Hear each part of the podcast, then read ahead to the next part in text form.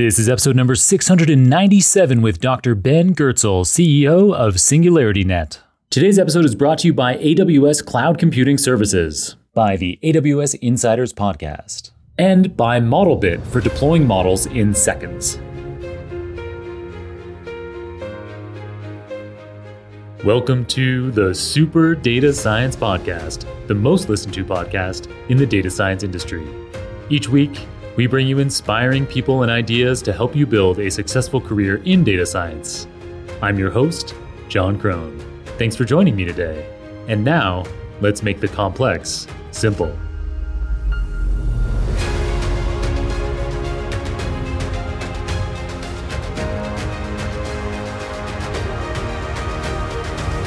Welcome back to the Super Data Science Podcast. Get ready for a mind blowing conversation today with the visionary Ben Goertzel. Dr. Goertzel is CEO of SingularityNet, a decentralized open market for AI algorithms that aims to bring about artificial general intelligence, AGI, and therefore the singularity that would transform society beyond all recognition.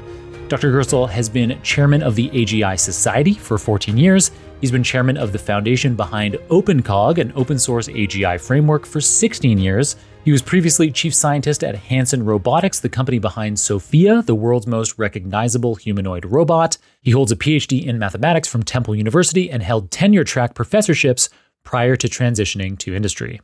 Today's episode has parts that are relatively technical, but much of the episode will appeal to anyone who wants to understand how AGI, a machine that has all of the cognitive capabilities of a human, could be brought about and the world changing impact that would have.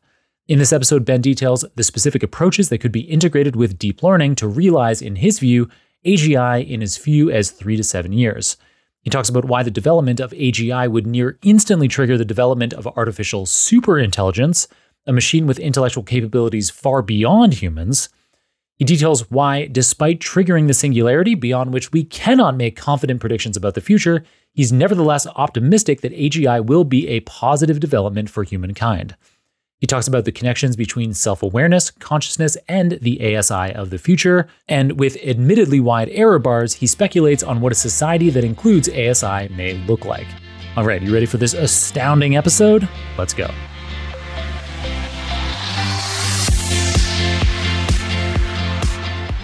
Ben, welcome to the Super Data Science Podcast. It's awesome to have you on. Where are you calling in from today?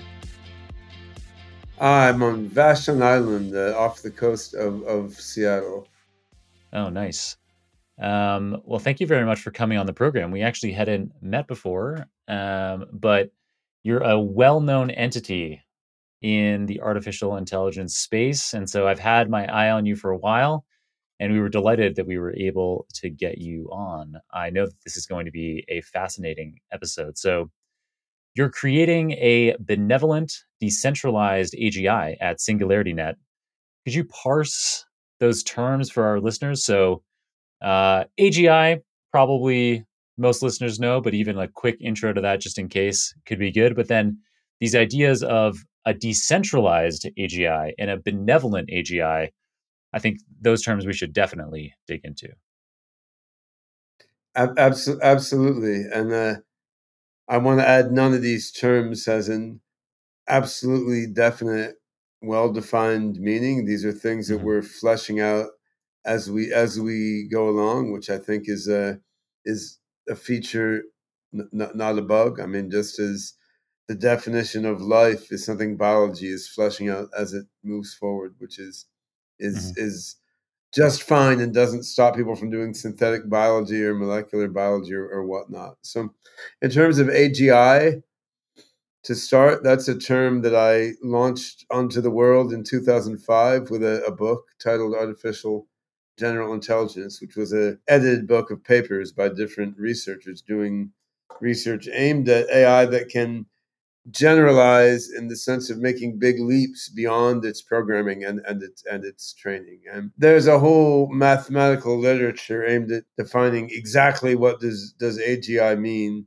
When you start to formalize it, you find okay, humans are not totally general intelligences. Like we can't run a maze in 700,006 dim- dimensions very, very well, right? We can we can barely figure out what each other are thinking and, and, and feeling most of the time. On the other hand, we can leap beyond our training and programming much better than a worm, uh, a dog, or, or Chat GPT for that matter, which, while powerful, is powerful mostly because its training data is so big. It doesn't leap that far beyond its its its training data. Decentralized is a word that is big in the in the blockchain and and mm-hmm. crypto sphere and what it really means is not having any central owner or controller who's sort of the puppet master and pulling all the strings of the system. So distributed computing is a more limited notion. I mean, Google or, or Microsoft within their server farms uses large scale distributed computing, but mm-hmm. there's one corporate entity controlling it all. And on a computer science level, there's often a central controller sort of disseminating stuff among all those different machines and, and, and controlling them. Decentralized control generally would need a distributed infrastructure, but it, it, it goes goes beyond that, right? And then block, blockchain is one sort of tool that can be can be used to enable decentralized control of a network of, of compute processes. But of course, you could talk about decentralized control of groups of, of people as as as as as well, as well right? And so that's uh, gets into anarchist political theory and a whole bunch of other fun topics. but I mean, clearly, I mean, U.S. is a less centralized system than mainland China or than than an ant colony, right? So that you, that that notion is is widespread in any sort of multi-agent system. Mm-hmm. Benevolent of course, there's a whole field of uh, ethical philosophy, and people struggle to define these things in a in a precise way. But what we're looking at here is, in an AI context, is making an AI that is, broadly speaking, for the good of sentient beings, rather than purely or primarily for the good of the small number of parties who owned and and and and created it. And of course, not many entities are out there saying we want to make evil AI that will kill and and and, and torture everybody.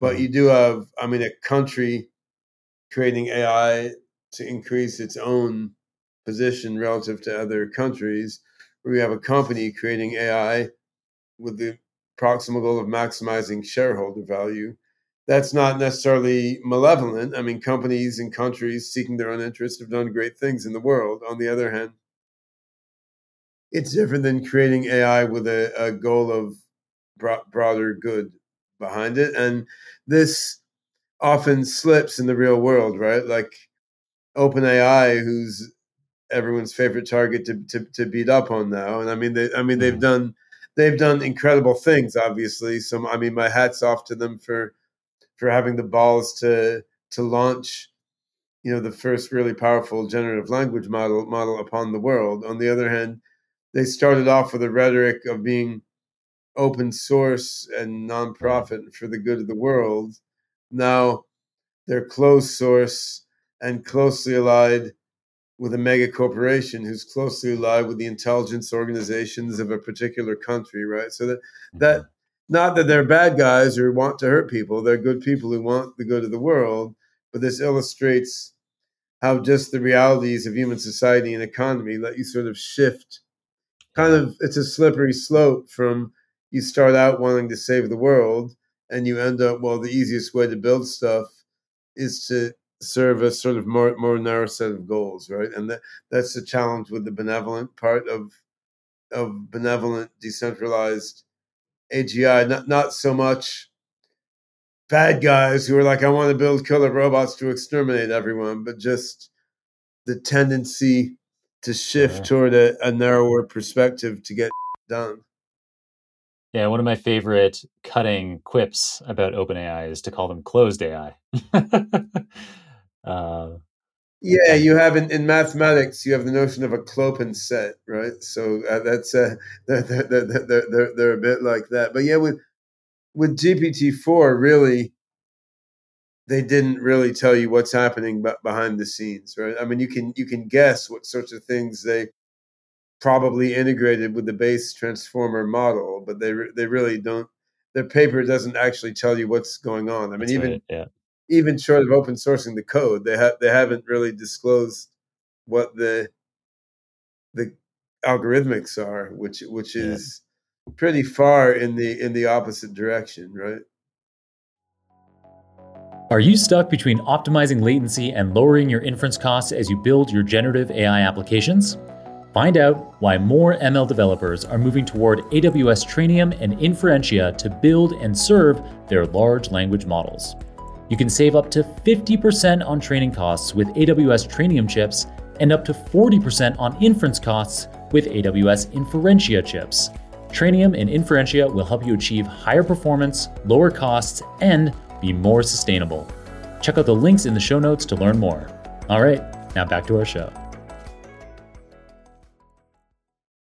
Yeah, so with SingularityNet, the hope is that uh, that your SingularityNet ecosystem will be able to maintain uh, more benevolence, more openness, I suppose, than these other kinds of uh, entities. Well, like yeah, that's OpenAI. right. And I, I think open source is doing great in the AI world, generally speaking. I mean, the vibe in AI is most algorithms do get open source. Most innovation happens in published papers that are published on on Arc, arXiv or, or, or elsewhere. And even though GPT-4 is the smartest LLM out there at the moment, I mean, others are rapidly on its heels with, with open open source models. And the VC community, which I have a lot of issues with, has, to their credit, opened their minds to open source business models and is putting a bunch of money behind people building building open open source AI tools, right? So I mean, I mean, I think Yeah. there's there's a lot of hope in in in in that regard, but I do think open sourcing the code isn't all you need to do, right? So there's code, there's the data that code is is is trained on, and where that comes from. What's the ownership model? What's the compensation model behind it? Then there's the sort of live network of machines, which is running the the AI code, and and who's hosting and owning and controlling those those machines, and all all these things need to be done in a democratic and, and decentralized way. But I think the the success of open source code and open science in in the AI field now gives a great start in that direction. I mean, along with the software tools from the SingularityNet ecosystem and, and others that handle some of these other aspects of the problem. Yeah, fill us in more on the Singularity Net ecosystem specifically and how it solves some of these problems. Yeah, so SingularityNet, we started in 2017 with the goal of making a decentralized platform for AI, and both the specific technology and the nuance of the goal have shifted a bit since then, just because both the blockchain and AI worlds have have shifted a bunch since that since that time, right? So the Mhm. the original notion in 2017 was okay, let's create a blockchain based platform so that anyone who creates an AI can put that AI online and then they can put it on their machine, they can put it online anywhere.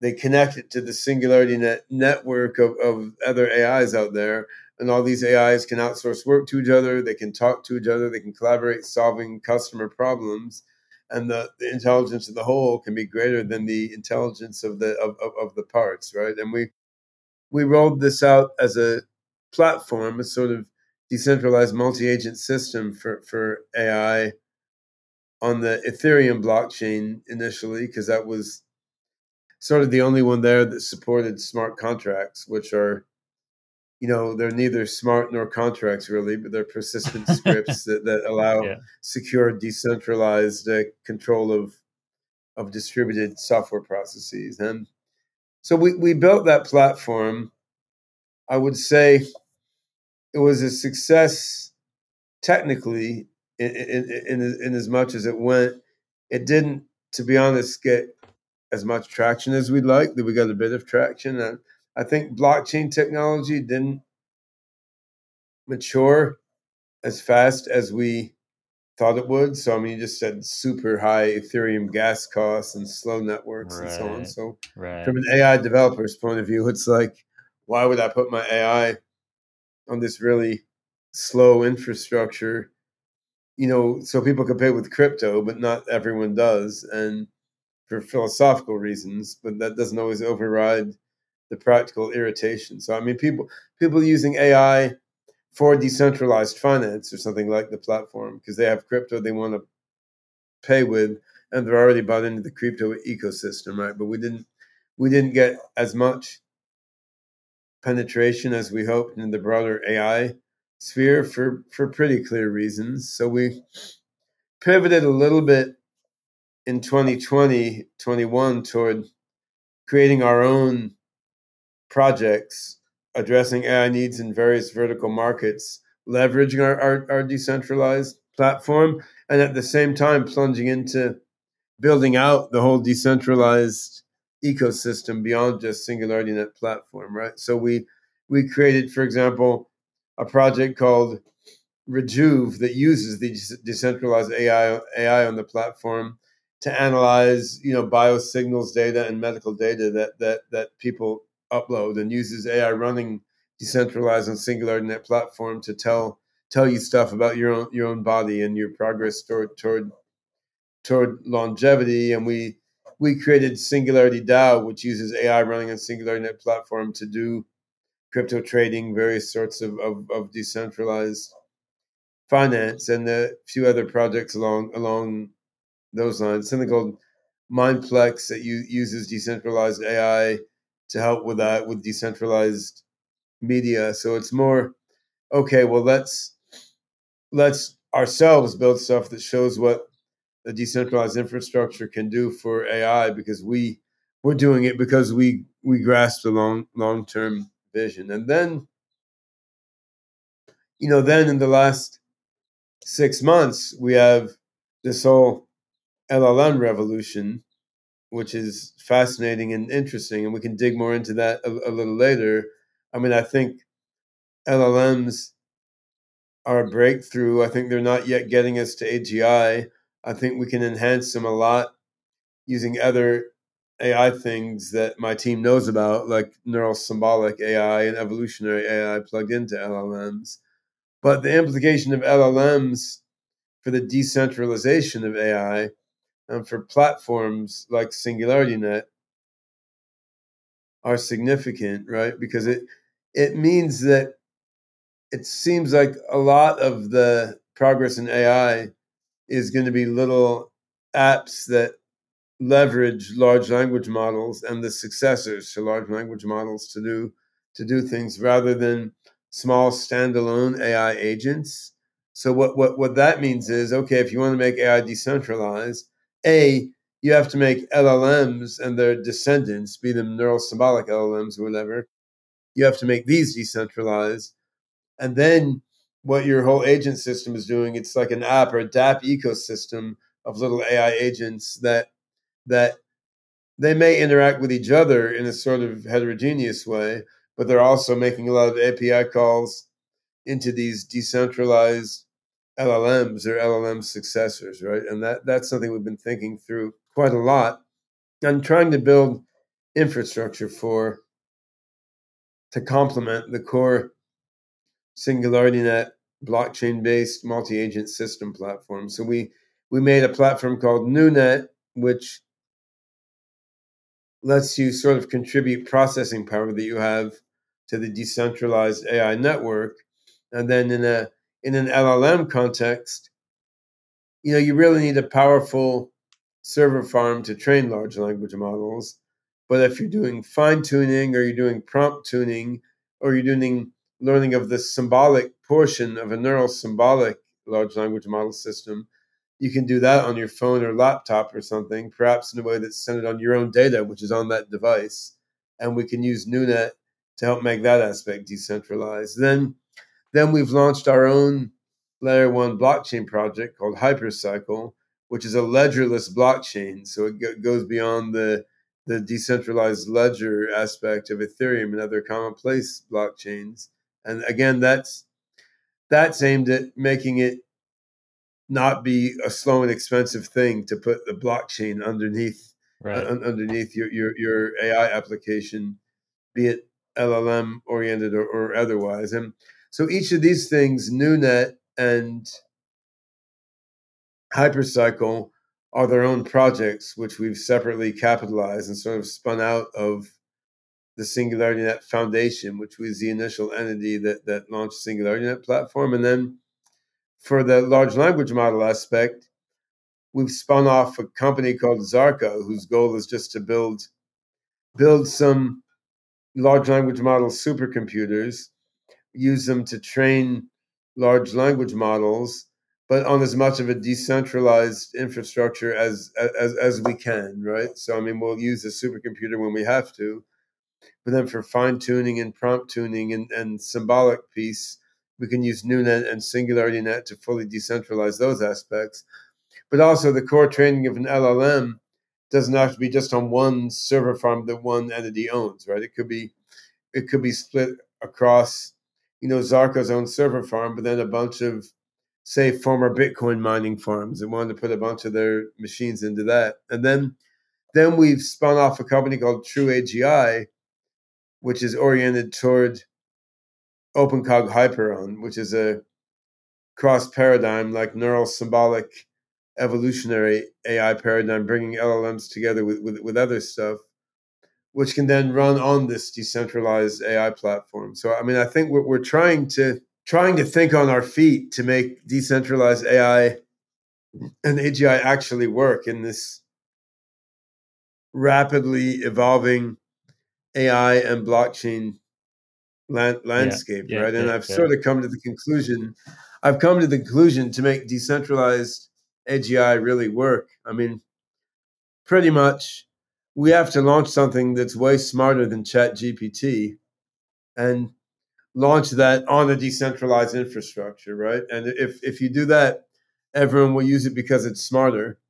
And lo and behold, it also happens to run on this decentralized infrastructure, and no one no one will about that fact, even if it's not their main their main purpose for for right. for using it. I mean, just like people are happy to use Stable Diffusion, they like the fact that it's open source yeah. On the other hand, if there was something proprietary that worked twice as well, they'd probably use that. That's right. Even, even though it was, sure. was, was, closed source, right? So that, that's sort yeah. of what my focus is now. Like, how do we use LLM, symbolic reasoning, evolutionary AI, all these different things together to make something way smarter than Chat GPT, and then we can roll it out on our decentralized infrastructure, and then curate an app ecosystem around that doing all sorts of things, serving different different vertical markets. This episode is supported by the AWS Insiders Podcast, a fast paced, entertaining, and insightful look behind the scenes of cloud computing, particularly Amazon Web Services. I checked out the AWS Insider show myself and enjoyed the animated interactions between seasoned AWS expert Rahul. He's managed over 45,000 AWS instances in his career and his counterpart Hillary, a charismatic journalist turned entrepreneur. Their episodes highlight the stories of challenges, breakthroughs, and cloud computing's vast potential that are shared by their remarkable guests, resulting in both a captivating and informative experience. To check them out yourself, search for AWS Insiders in your podcast player. We'll also include a link in the show notes. My thanks to AWS Insiders for their support. Yeah, so let's dig into some of those technical terms like neurosymbolic systems, evolutionary learning, knowledge graphs in one second. But just before we get there, I want to kind of recapitulate back to you what I took away from everything that you've covered so far. So the idea with makes, Singularity makes Net. I, I, I, went on a long time. Yeah. So yeah. no, it's great. So with Singularity Net initially, and then these other uh, spin-offs out of the Singularity Net Foundation, like NuNet, um, Hypercycle, Zarqa, True AGI. The idea, of course, is to have benevolent decentralized AGI, like you uh, defined at the outset of this episode. And it's interesting how this journey started with leveraging existing blockchain technologies like Ethereum, but then along the journey, realizing that those underlying technologies, blockchain technologies, weren't evolving quickly enough to be able to get the kind of um, economics that you'd require to be handling the very large data sets, the very large models associated with modern AI. So it sounds like you went off to, uh, you broadened to be able to start building this infrastructure yourself.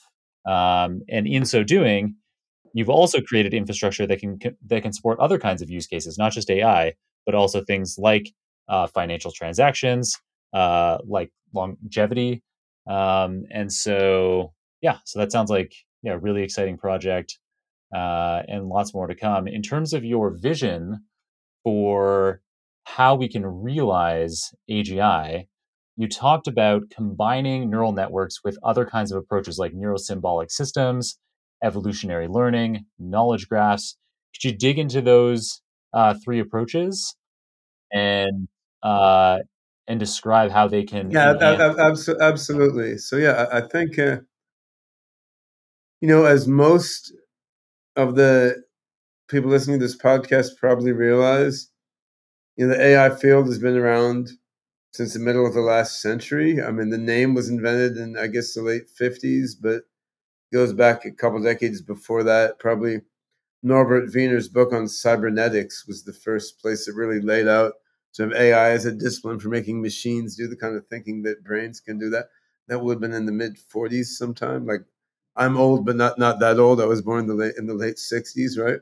And during that long history of, of AI field, a lot of different AI approaches have been put out there. I mean, neural nets have been there since since the 40s, but logic systems have been there since uh, 1960s, I, I, I, would suppose, and evolutionary learning that tries to emulate the process of natural selection to do thinking. This has been there since the early early to mid 70s.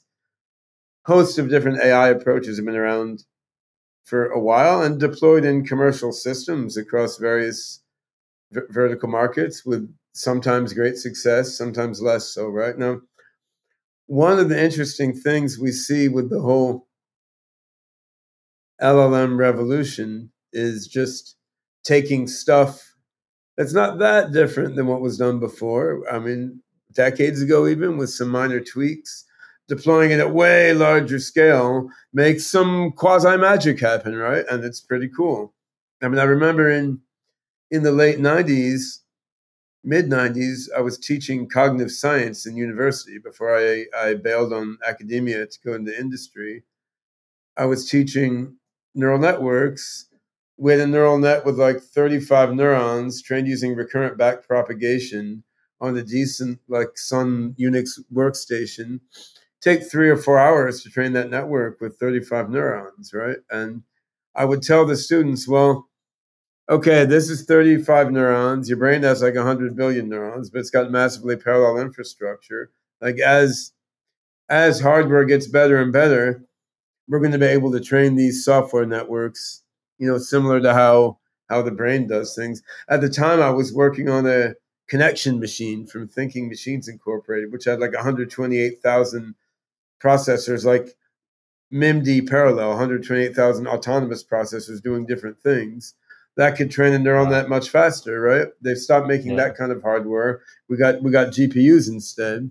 But in the end, you know, what I told those students is basically accurate, right? I, I mean, now now we can trade train a load of neurons in a neural net.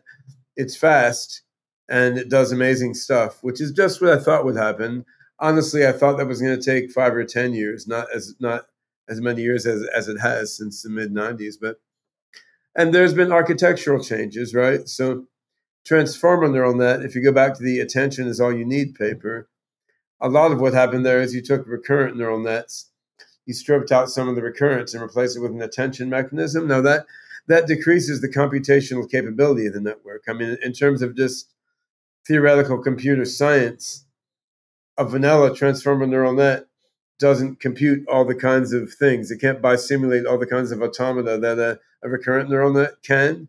I mean, if you give it an external memory and a scratch pad, it can it can kind of do it, but it not not not natively, right? So you're you're weakening the computational power of recurrent neural nets by replacing recurrent layers with attention, but you're making it easier to train at a at, at, at, a, at a huge scale, right? And that's that's really interesting. We don't yet know exactly how much of the loss that you get from getting rid of recurrence can be gotten back by other other tricks within the scope of transformers. But it's clear like we can do so much amazing stuff by sort of scaling up a fancy version of the multi-layer perceptrons that we're working with in the late in the late 60s, right? So now you go to other AI paradigms like logical theorem proving, right? Well, in some domains, we already see what can be done by scaling them up in modern computing infrastructure. So, you know, my oldest son, Zarathustra, just submitted his PhD thesis in the Technical University of, of Prague on on using machine learning to guide automated theorem proving. So, I mean, if you take a corpus like Mizar, which is a list of huge number of mathematical theorems going to going to the PhD level and beyond, pretty rapidly, a machine learning guided theorem prover can prove like 80% of them, just zing, zing, zing, zing, zing, right? So, I mean, certainly more than I can do in, in, in a few hours' time. And my PhD was in, in, in, in math, right? Now, they're not good at making up amazing new math theorems, which is what mathematicians have, have fun doing. But they can prove things very quickly and, and very well. And again, the core concepts behind today's automated theorem provers, they're not that different than the core concepts behind automated theorem provers from 20 years ago. It's just, you know, we've optimized the code behind these, but we also have just much faster computers to run them on and having these the internet where you can make a corpus of all math theorems and just try stuff over and over again on this corpus, tune the parameters of your theorem prover and the machine learning that, that, that, that guides it. I mean, this this has allowed conceptually similar ideas to the ones from decades ago to be refined in such a way they're super super good at at, at theorem proving, right? And I think the same holds in a, in a bunch of different of different areas. So we could look evolutionary learning.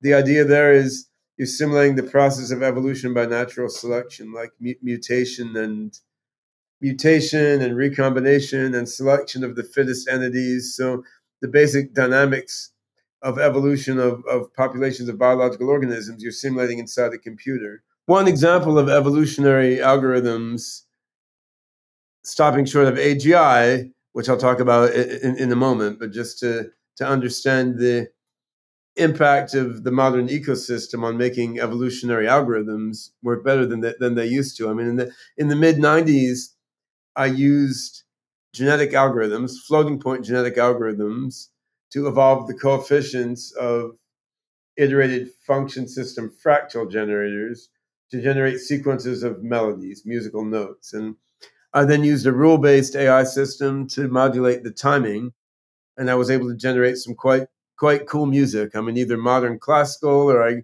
I made it generate like long rhythm guitar and lead guitar stuff that sounded like you know epic versions of the middle of Master of Puppets by Metallica or something. It was it was it was cool, but I mean, it was I couldn't get the timing to be interesting from the from the evolutionary algorithms. So I made a rule based system based on some music theory to to to do the do the timing rules. And I mean the the timbre the timbre I just did in a standard computer computer music way. I used the GA just to evolve the fractal coefficients generate a series of notes, like like a, a, MIDI file for those who do computer music. So that mm-hmm. that was interesting, and the mutation and crossover of a genetic algorithm it lent some creativity to the proceedings, right? So instead of at the time, what people were doing in AI for music was like Markov modeling, like you just generate a probabilistic model of this series of notes and generate new series of notes by instance gen- generation from that distribution. And I mean, that's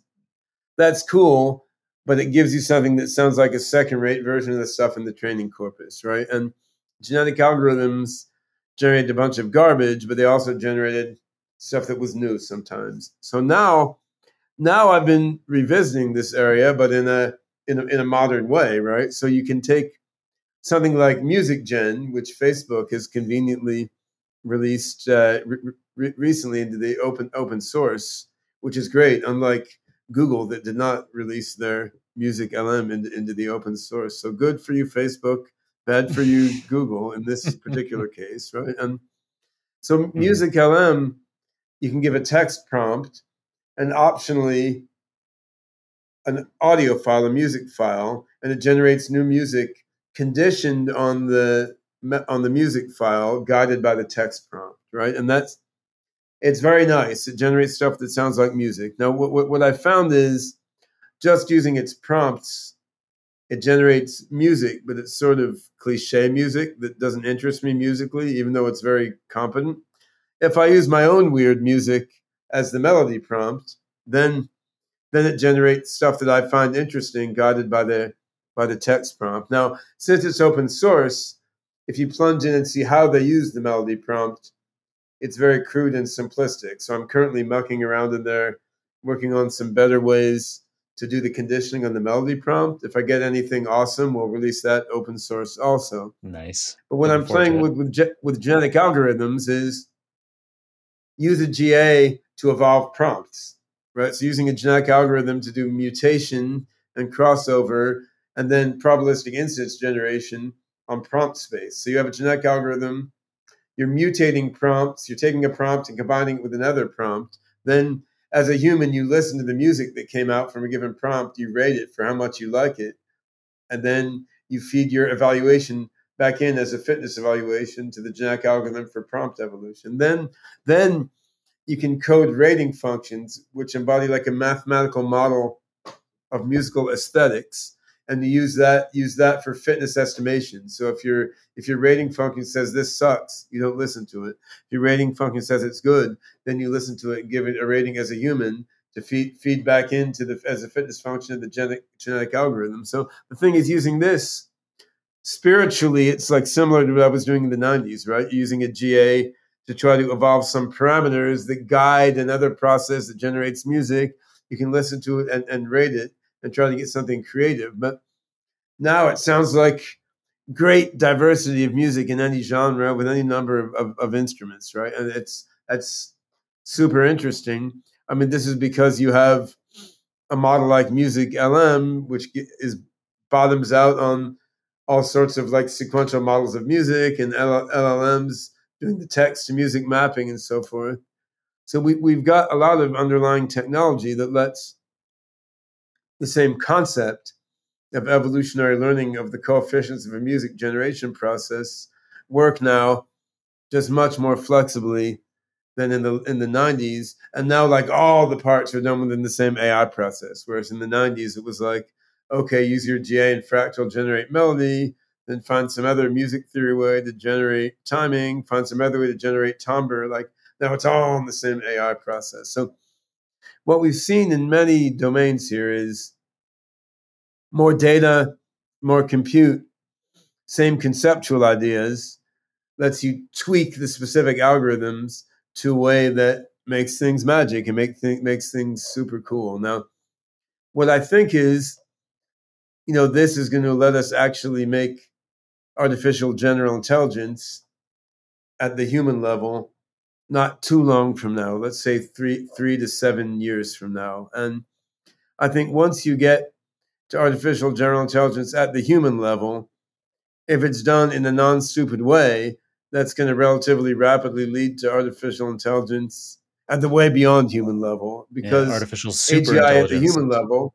Yeah, I mean, if the AGI is as smart as you or me and has full read and write access to its source code, I mean, it's going to figure out how to revise its source code and it's going to uplift itself to artificial super intelligence, which leads to a whole class of, of issues that we can get to if if we have time. But let me let me come back to logic systems and evolutionary AI and, and knowledge graphs and how I think they can potentially be used together to make the leap from really cool narrow AI systems like ChatGPT and like the other things I've been doing to artificial general intelligence. So, first of all, I'd say nobody solidly knows how to make the leap from where we are now human to human level artificial general intelligence. I mean, it's a research question. Last week in Stockholm, we had the four day long AGI 23 conference, which is an artificial general intelligence research conference. And I've organized that conference every year since like 2006. This was obviously more LLM heavy than most, but you had a bunch of other sorts of AGI ideas and a bunch of hybrid LLM logic and other other sort of system talks. But there's there's a broad spectrum of ideas about how to make the leap from here to here to AGI, and I'd encourage people to look at the on on YouTube the video proceedings of that conference. I mean, the first day we had a workshop on OpenCog Hyperon, which is my own primary AGI attempt now. But the main body of the conference had talks by all sorts of other people. I mean, if if you're interested in large language models, if, if you look at Noah Goodman's talk showing how good large language models are doing elementary math, and then Selmer Bringsjord's talk discussing how terrible large language models are at doing slightly more advanced math and logical reasoning. It, it's an interesting sort of counterpoint. Yeah. So, one approach to making AGI will be to you know, try to make it GPT seven or something, right? I mean, take take a large language model, plug more stuff into it, right? Plug Wolfram Alpha into it for for calculation thinking, right? I mean, plug plug some sort of long term memory into it and some sort of better working memory into it, so it keeps a thread during a whole conversation and has some coherent li- li- lifelong experience, right? Plug plug the best you know video processing models you have in it so that it can in, in, in, intersect video and language fluently which is almost but not quite there right? So for music like right now gpt-4 has never listened to music. No one knows the text associated to music but i mean you can make it intersect it co-train it with a different neural net that's seeing it in, inside music. So that would that that that would that would be one approach. Now no, I'm working centrally on a different approach, which is within a code base called OpenCog Hyperon, which is a new version of the OpenCog open source yes. AGI. This was my platform. very next question. I mean, it's perfect. Yeah, I mean the core idea there is you take this large, distributed, potentially decentralized knowledge graph, or more properly, it's a metagraph, not a graph, but same concept. I mean, it means like a graph in the sense is nodes with links between them. A hypergraph is like a graph. We can have one link spanning five nodes or 20 nodes or something rather than links being binary. A metagraph is even more general because I have a link pointing to links or a link pointing to a whole subgraph. So we take take this knowledge metagraph and we use it as a sort of knowledge meta representation where you can put all sorts of knowledge in the same metagraph. And that includes logical knowledge, includes neural net distributed knowledge.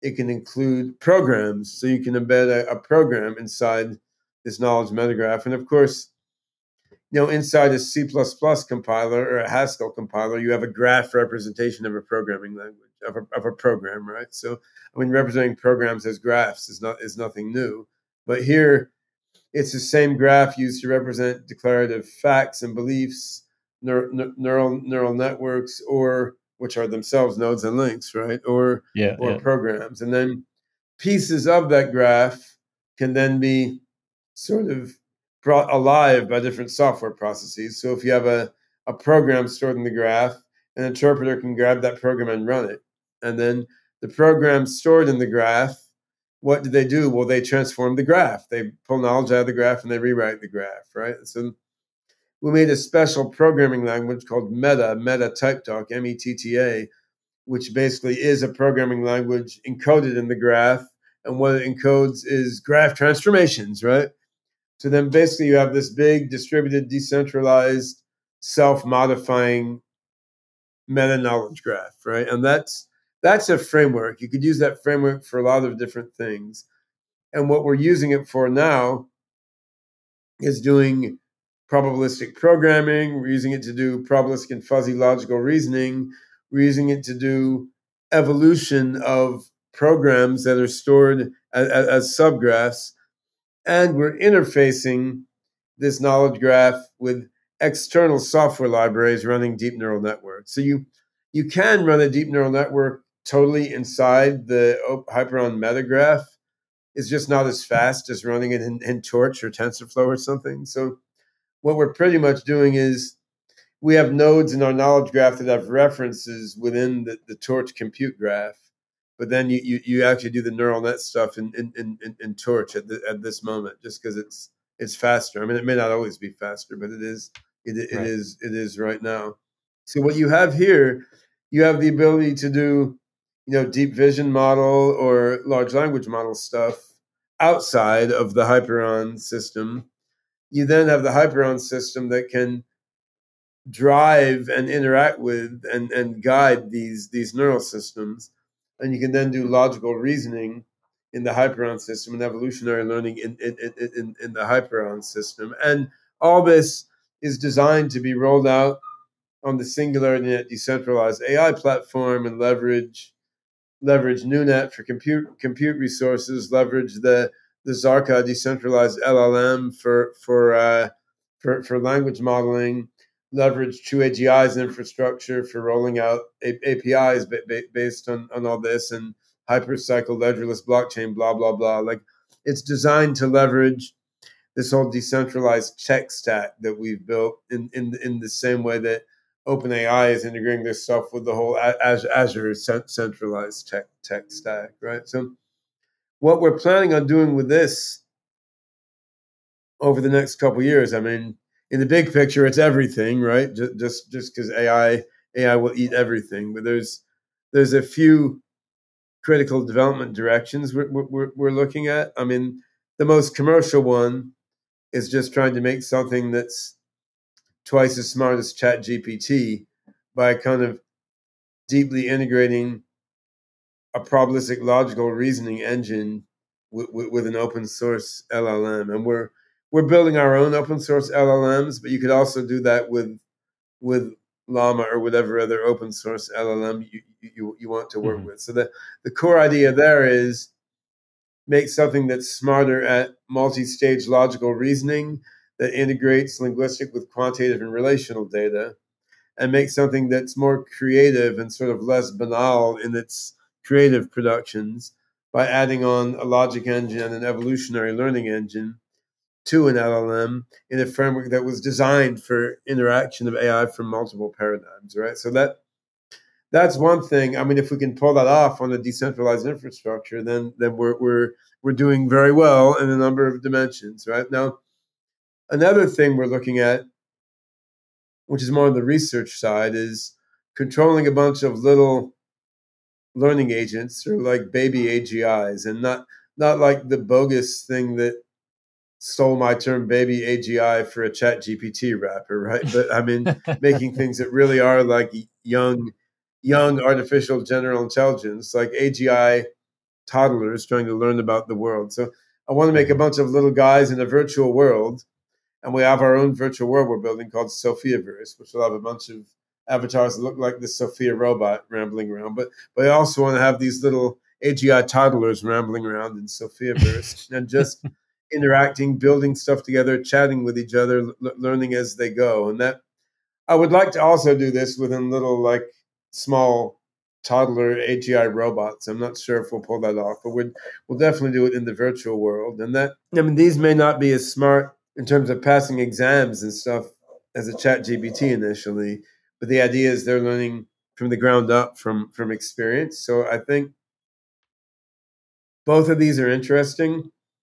I mean, ChatGPT has set the bar reasonably high in terms of practical functionality. So we want, we want to surmount that surmount that bar by just plugging LLMs into our system. And I mean, we can we can now use LLMs themselves to translate natural language into higher order predicate logic. So we can feed our logical knowledge base with all the knowledge on the web and feed that into reasoning engines, right?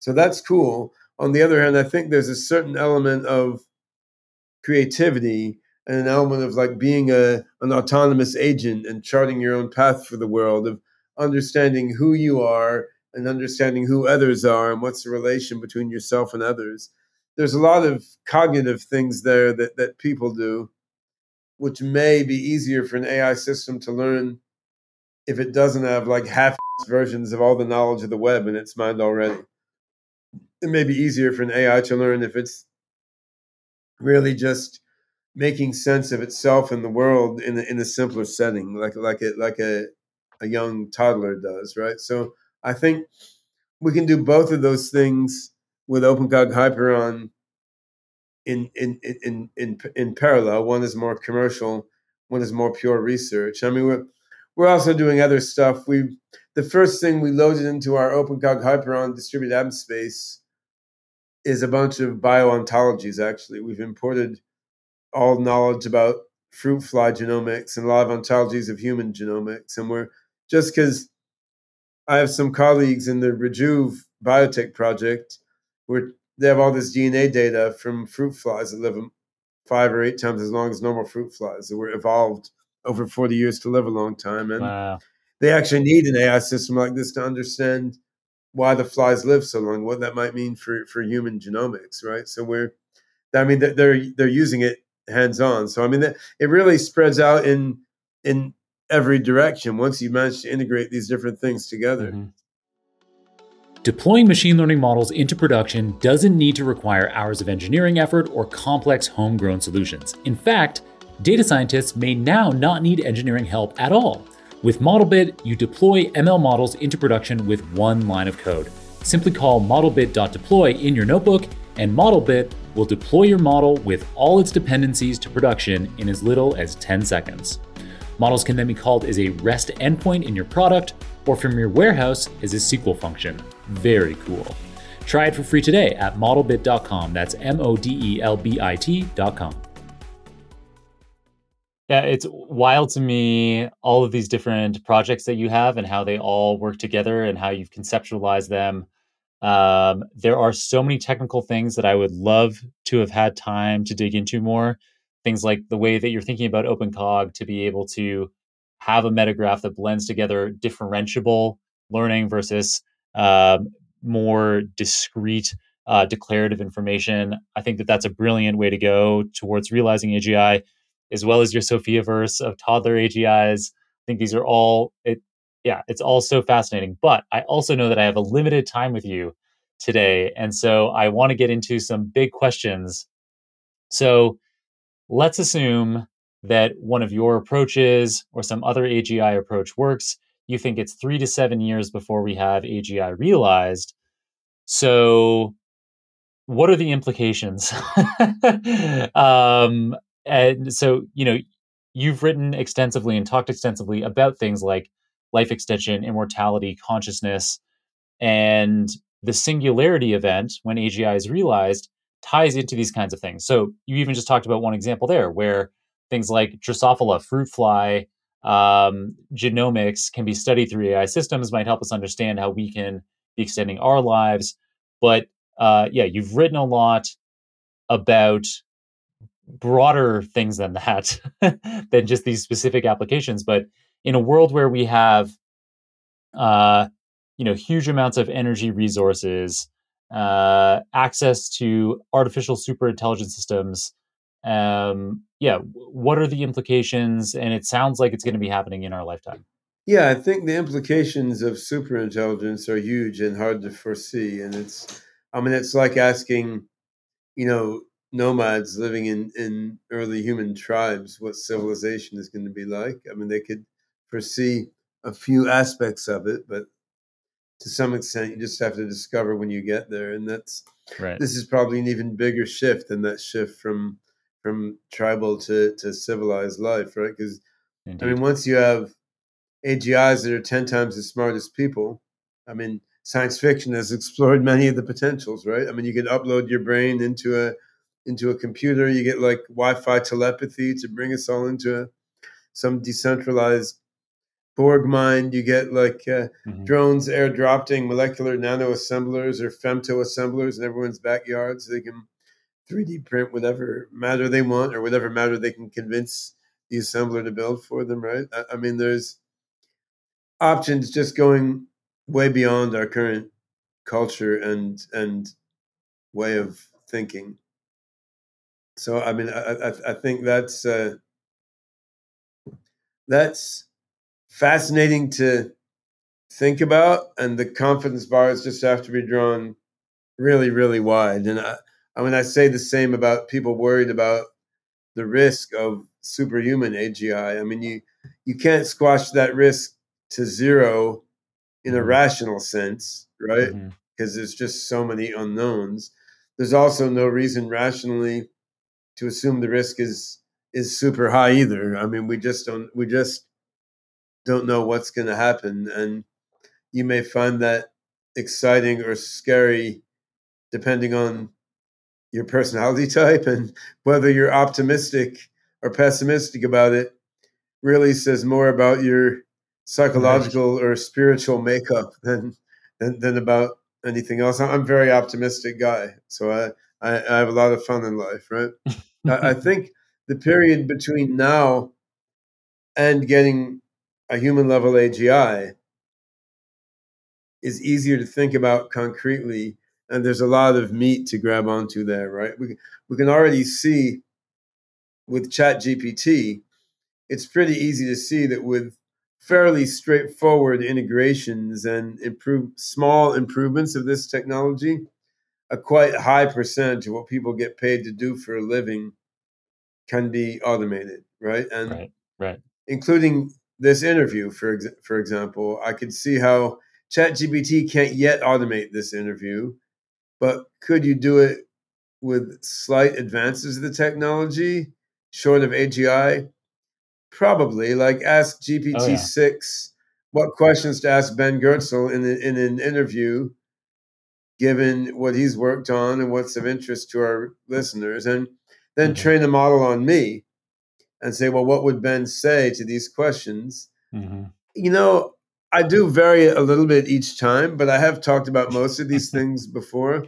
Right. I have a neural model trained on myself, which totally couldn't do this interview as, as, as, well as me, right? But but yet, given how fast these technologies are, are developing, it doesn't seem infeasible. Now, if if you take a topic I've never given inter- an interview on before, but I'm interested in, say, integrating integrating general relativity and quantum mechanics, right? So I've published a few papers on physics, but not a lot.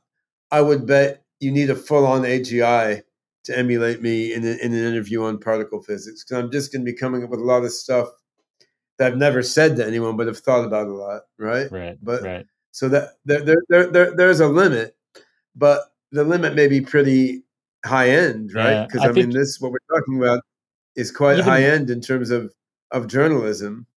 Yeah. Even in that scenario, I think it would end up probably you wouldn't need an AGI. It wouldn't necessarily be representative of your thoughts, but it uh, we could do no, that it might today by something other than me, right? Yeah, like no, like no, it, might it or, might take it, or other people. Yeah, would thinking. take my own. It would take my own ideas and integrate it with stuff other people thought. Exactly. Then I would have to watch that podcast to see what exactly. my simulacrum had invented. Exactly. Maybe right. it would change my own thinking, but yeah. it still wouldn't. It wouldn't be a substitute, and I, I think there's a certain level of individual creativity which you don't get from these sort of weighted averaging type type systems. And I, I think that until you have a full on human level AGI, you're not going to quite get to that level of creativity. Like if you think about music as as another example, I mean, I think we're not there yet. Just like we're not there yet with journalism. I mean, right right now, like Mindplex magazine and SingularityNET Ecosystem we've tried. You can't get LLMs to write an article as good as a person. I mean, it's it's not it's not there yet. You can ask the LLM to write a sketch of an article, and it will look up a lot of stuff for you and save you a lot of time on research. But it it writes boring articles. It, it doesn't it doesn't have much much zing to it, right? It's it doesn't mm-hmm. really write the stuff you'd want you want to put out. But but you can see how you might get there without having an AGI. And similarly in in music, I mean you can you can come up with auto generated pop songs that sound like you know the B side of a single or a, a random band you might hear in a bar. You can't come up with a really great song you certainly aren't going to invent an amazing new genre of music. Like if you took LLMs and trained them on all music up to 1900, it's never going to invent like neoclassical metal or, or free jazz or something based only on data from music up to, to 1900. So clearly there's a level of inventiveness that we're not getting and we probably need AGI for, but this sort of thing is a small percentage of the economy right now, right? So when you think about like what do you really need AGI for and can't do with LLMs plus narrow AI advanced and scaled up a bit, I mean, there's a couple categories I think of. I mean, there's there's jobs that are just about human connection, like a preschool teacher or a nanny or a psychotherapist. I mean, it's about humans helping humans to be more human, and that's that's fundamentally human, right? I mean, you so you I mean, seeing live music has that element too. Sometimes you want to you want to see another person play, right? You don't you don't yeah. you could already hear a recording. If you're going to see a robot play, maybe you might as well listen to a recording after the novelty. Yeah, I think it was famously the Gorillaz. The Gorillaz, I think there were like riots when they performed. They wanted to perform their concert yeah. behind a screen, and people hated that. Yeah, yeah. I mean, sure you you you want that human feeling. You want to see the guy screw up. You want to see him get excited and passionate and you you emote right? And that that's is amazing.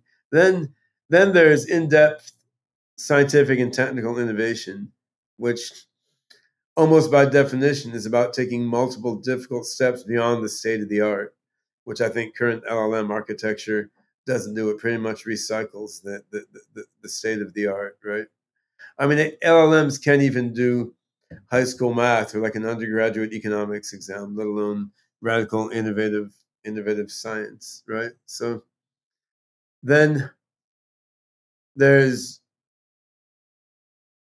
cutting edge art. I mean, radical artistic innovation for the same reason. It's not just recycling stuff, right? Then strategic thinking.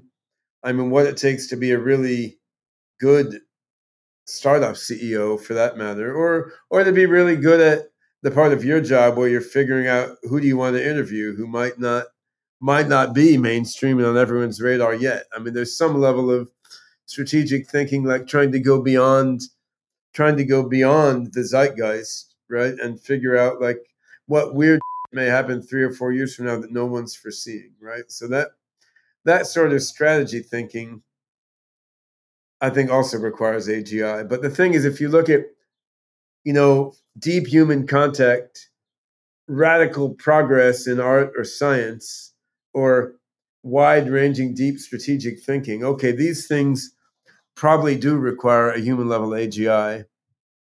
On the other hand, what percent of the economy consists of these of these things? Like, I mean, the first category of fundamental human contact is probably more of the economy than the other things, but I'd say 20% to be generous from all those things put, right. put together, right? Yeah. So yeah. if you think about it that way, it's like, okay, 80% of the world economy should be automated very soon, if not for frictions in rolling out technologies. Now, frictions mm-hmm. are significant though. Like in, in US, every McDonald's has some human being pushing the hamburger button.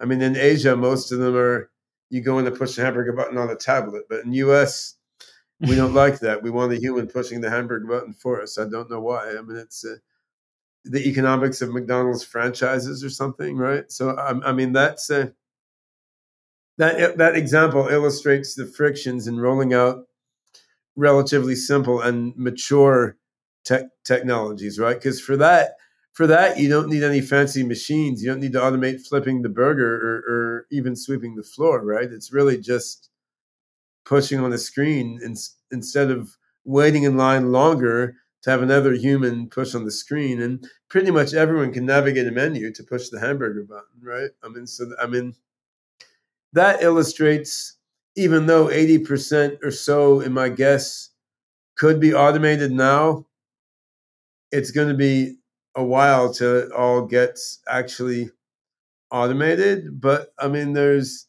it's still going to happen fast in many industries, right? And this is going to have massively disruptive impact on the world economy. And I think in the developed world, this will inevitably lead towards some form of universal basic income because there's sort of nothing else to do. We're not going to let half the U.S. population like go homeless on on on on, on the streets and rum, rummage in the garbage. And yep.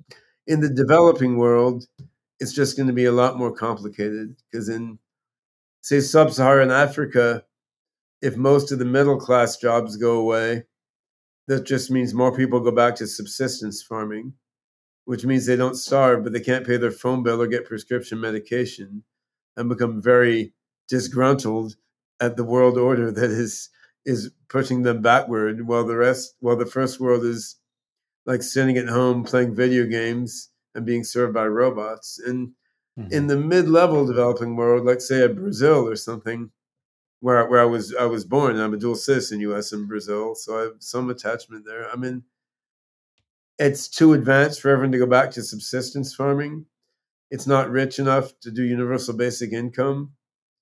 A messy mix of things will will will, will happen, and you'll see a dynamic whereby the superpowers, you know, offer various unpleasant bargains to developing countries to help them with basic income. Right? I mean, so I think so that the unfortunate ethical trade-off I see here is the best way to avoid a bunch of horrible mess as the economy gets automated is to have rapid development of benevolent, democratically governed AGI. On the other hand, the best way to ensure that the AGI we develop is benevolent is not to rush it and take time to be sure we've we've got the motivational system and the ethical framework right. So I, I don't. There's a trade off here, which is very bad, and right. I don't. I, I'm I'm actually an optimist about the end game, but mm-hmm.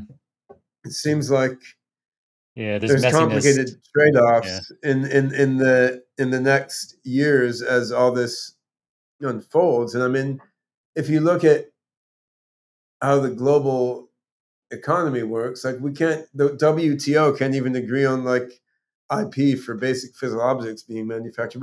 We can't convince a superpower from not invading its its its, its neighbors and senselessly blowing people up, or convince the U.S. not to fund like third world dictators slaughtering their population for, for, for, that matter, right? So I mean, we're we're very bad at regulating quite simple things we can't i mean the music industry can't figure out how to pay musicians spotify just eats all eats all the money right so very basic things we haven't managed to sort out it's hard to see how we sort out all these more complex factors that are going to happen when agi is unfolding i think mm-hmm.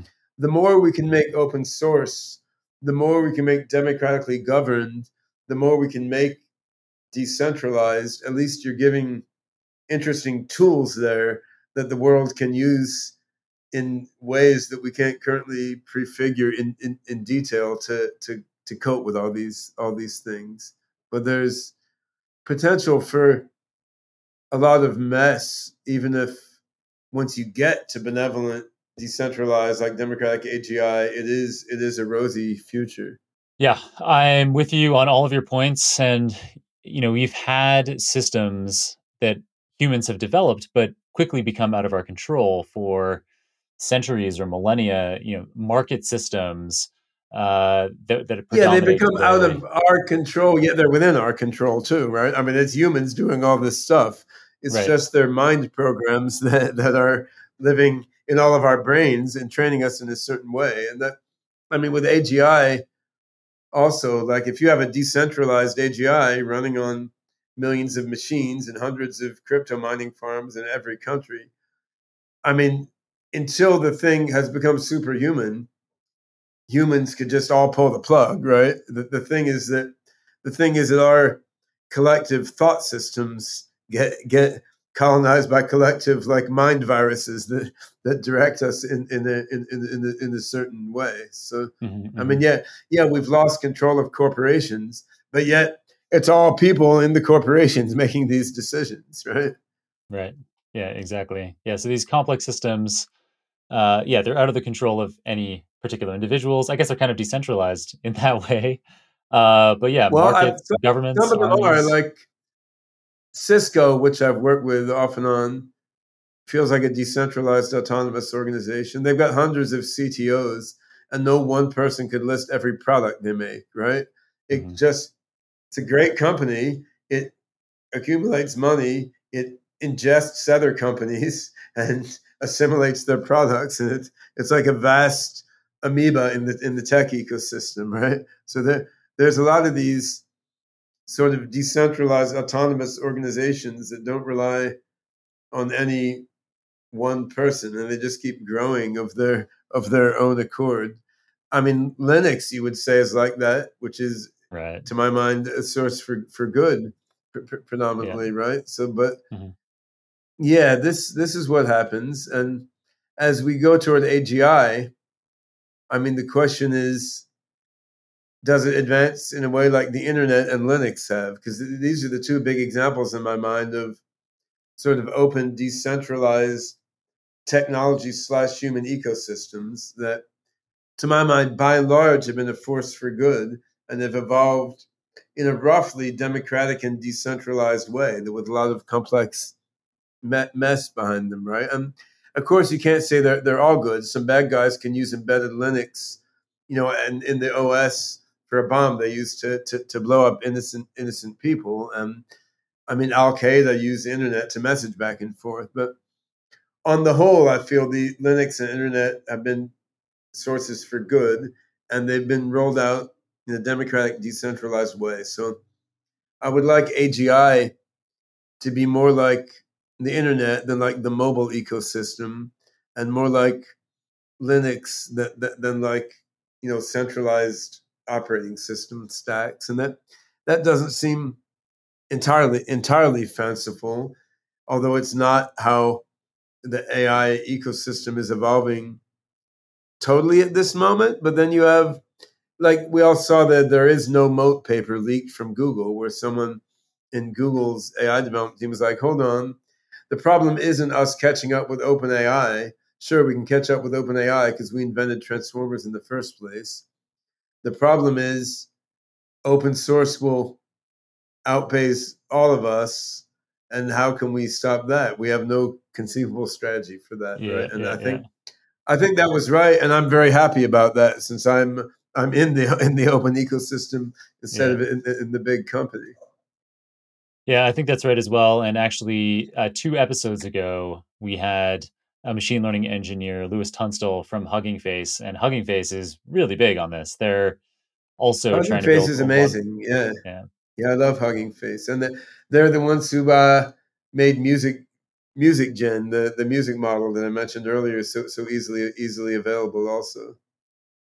Yeah, they're really good at that. Really quickly rushing to get any available new progress that they can open sourced um, and yeah, really driving. That was great. I mean, I mean, I had I had to redeploy that myself to use it the way I wanted, but I mean, they had it there. You could play with it. I mean, that's that's that's exactly the sort of thing we need, right? Yeah, exactly. So, uh, if I can squeeze in time for one last question, you have posited that a superhuman mind. So, if we realize AGI, or and then quickly on the heels of AGI, ASI, that superhuman mind might perceive itself as a collection of patterns and subsystems rather than as a singular entity. Um, and then it also seems like uh, the way that you've been describing in this interview, as well as um, as well as in other talks that you've given in the past, papers that you've written, that you and I, who primarily perceive ourselves because we have passports and driver's licenses today that say our name on them and you know that the face in those passport photos looks eh, roughly the same, even over a 10 year span. So we kind of have this sense of, of an individual. It's even literally there in the name. I am an individual. You're an individual. We can't be divided. But in fact, we are just made up of biological material. Some of it comes and goes, like the ship of Theseus. And we also, like you mentioned, you know, the mind viruses, like we do have some of our own thoughts that happen to somehow materialize. But most of what we think and most of what we do is influenced by experiences that we've had and other thoughts that have infected our brains.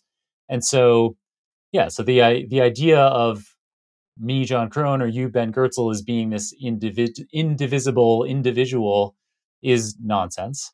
Um, and yeah, so, I think yeah, so. I think I mean there's many possible kinds of intelligences, right? And they're what kind of mind a certain AI system becomes has to do with what the AI system is is doing, what experience it has. Now, our our experience predominantly is controlling this this body in, in the world, and so we naturally at- attach our experience to to that. Then, when you when you talk to people who have meditated in, intensively for long periods of time, you find they often come to conceptualize themselves differently and they sort of they don't center their experience around a sort of psychosocial self anymore they experience their experience is like there's this set of clusters of behavior patterns and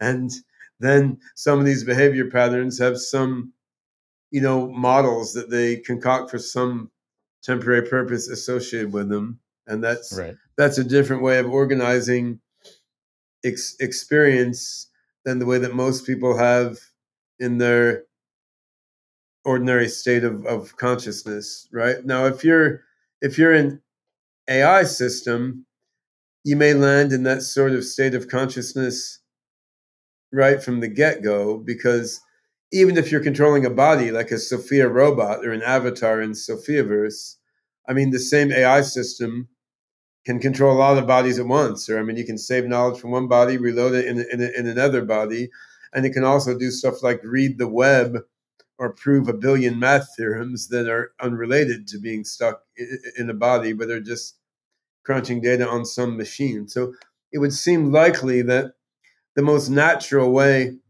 for an AI system, if it's based, you know, in Azure Compute Cloud or on SingularityNET decentralized compute cloud, right?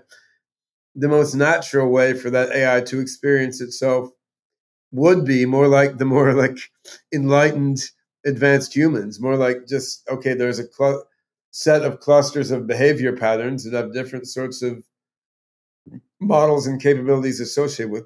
I mean, for humans to come to look at it that way, we have to let go of a lot of ego and social conditioning. But for for an AI to look at it that way, might be very natural just because the AI is not attached to a given body like in, in, in, in, the, in, the, in the first place. And this is actually one of the reasons I'm optimistic on, on AI ethics. I mean, I think most people actually have a good sense of what is the ethical thing to do by standard human ethical judgment. And this is why ChatGPT is so good at answering ethics questions. Like, given situation, what's the right thing to do? It's very good at figuring that out. And I think almost all humans are also. The problem with ethics isn't that humans don't know what our common sense says is ethical. The problem is that we would often rather do what's good for ourselves or, or our tribe instead of what we think is is good for the whole. And I mean, me too. In various points in my every everyday life, I'm I'm not a perfect human either. Now, an AI system can have the same sense of what is ethical that we do, and you can see ChatGPT already embodies that sense in its own way, even though it's not a moral agent. It has a good ability to answer ethics questions, right? Then, but the AGI doesn't have to have a selfish or a tribal interest unless we program it and, and, and condition it to. It could come it could come right out of the box with sort of general common sense of ethics as as its main driver. We just have to configure it that way, right? I mean, we're we're defining what is the top level goal of the of the AGI system. We evolved to fight to survive, and we have to work to overcome that. Like right right now, if I'm in a really good mood, I take everything blissfully and calmly. If I'm in a bad mood and someone points out something I did that was wrong or stupid, like there's some anger that rises up inside me. I'm like, you, why are you saying that? And I mean, I I just da- tamp that down and let that like float past before it takes control of me because I'm 56 years old. I'm not five years old, right? But but we all we all have that, right? I mean, we evolve with that. You don't have to program that into the into the AI, right? We we should not do so. Now we could if we want to build military robots, and if you're building like a corporate sales AI, you may build into it that its motivation is, haha, I figured out how to extract all this guy's money by selling him crap he doesn't need. I mean, you could build AIs with that motivation, but we don't have to. We could build an AGI with a motivational system to like do do what the average person would think is the most beneficial, loving, and compassionate thing in this situation. And if we program the AI to have that as its goal, it will do it, and it will probably then evolve a quite sort of enlightened, unattached in, in, in inner life, which which is almost natural if you're a mind that's not by design attached to any one body infrastructure or, or, or hunk of, of, of matter, right? So this gets into why I'm optimistic about the potential for beneficial AGI and why decentralized is important because centralization of control tends to bring with it some narrow motivational system separate from from the the ethics of what's best for everyone. Yeah, fantastic answer, Ben. And I'm aligned with you on all of that. And it's nice to have a guest on the show where we can get uh, into these kinds of topics. You know, I frequently have really brilliant researchers on the show and I ask them big questions like, you know, where's all this going? And, you know, what would you like to see happen in our lifetimes? Or, you know, what, what kind of world do you want your children or grandchildren to be living in? And it's pretty rare. It's surprisingly rare that people are willing that their that their minds are willing to unfold beyond six months, twelve months, and try to figure out um, how things might look. So this has been a fabulous conversation for me, no doubt for a lot of our audience as well. Ben, before I let you drop off, I'm sure you'd have an amazing book recommendation for us. Um, let me think. I, I will. Uh, I think I'll recommend a book from the late 1960s, actually, which I read when I was a little kid, which is called the the Prometheus Project by a Princeton physicist named Gerald Feinberg. I read this in 75 or so. He wrote it in 68. And what it said is when the next few decades, we're going to get AI smarter than people, the ability to prolong human life indefinitely, and nanotech, the ability to manipulate matter at will. And our choice will be whether to deploy this technology for rampant, useless consumerism or for expansion of human consciousness. And he proposed that the UN should put that to a vote of all global citizens as to whether to take these advancing technologies and, and, and, direct them toward uh, toward consumerism or toward toward consciousness expansion. And that it's funny now to look back at how this was was conceived like back in the in the late 1960s because it's it's sort of all there but expressed in an, in an archaic archaic language. Very cool. I love that recommendation. And obviously uh, anyone can learn a ton from you as they did in today's episode after this episode how can they follow you? Yeah great question. So singularitynet.io has links to the various various uh, different uh, media outlets associated with singularitynet of U- youtube and twitter and, and, and blog and, and so forth. For me personally if you can look at my website, uh, goertzel.org, G O E R T Z E L.org, or follow me on uh, Twitter or YouTube where I'm just Ben Goertzel. And uh, lots of stuff coming out all the, all the time. Nice. All right, Ben. Thank you so much for taking the time with us today. And yeah, really uh, mind expanding episode. Thank you so much. Yeah, yeah. Thanks a lot. Great, great conversation.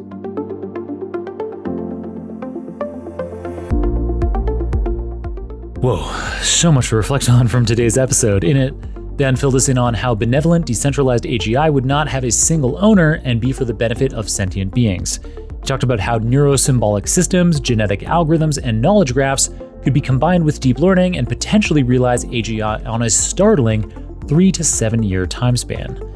He talked about how virtual or perhaps even physical interactions between Sophia humanoid robots could also potentially give rise to AGI level intelligence through unstructured exploration. He talked about how the capabilities of AI today are not far from being able to replace, in his view, four out of five paid jobs that humans do.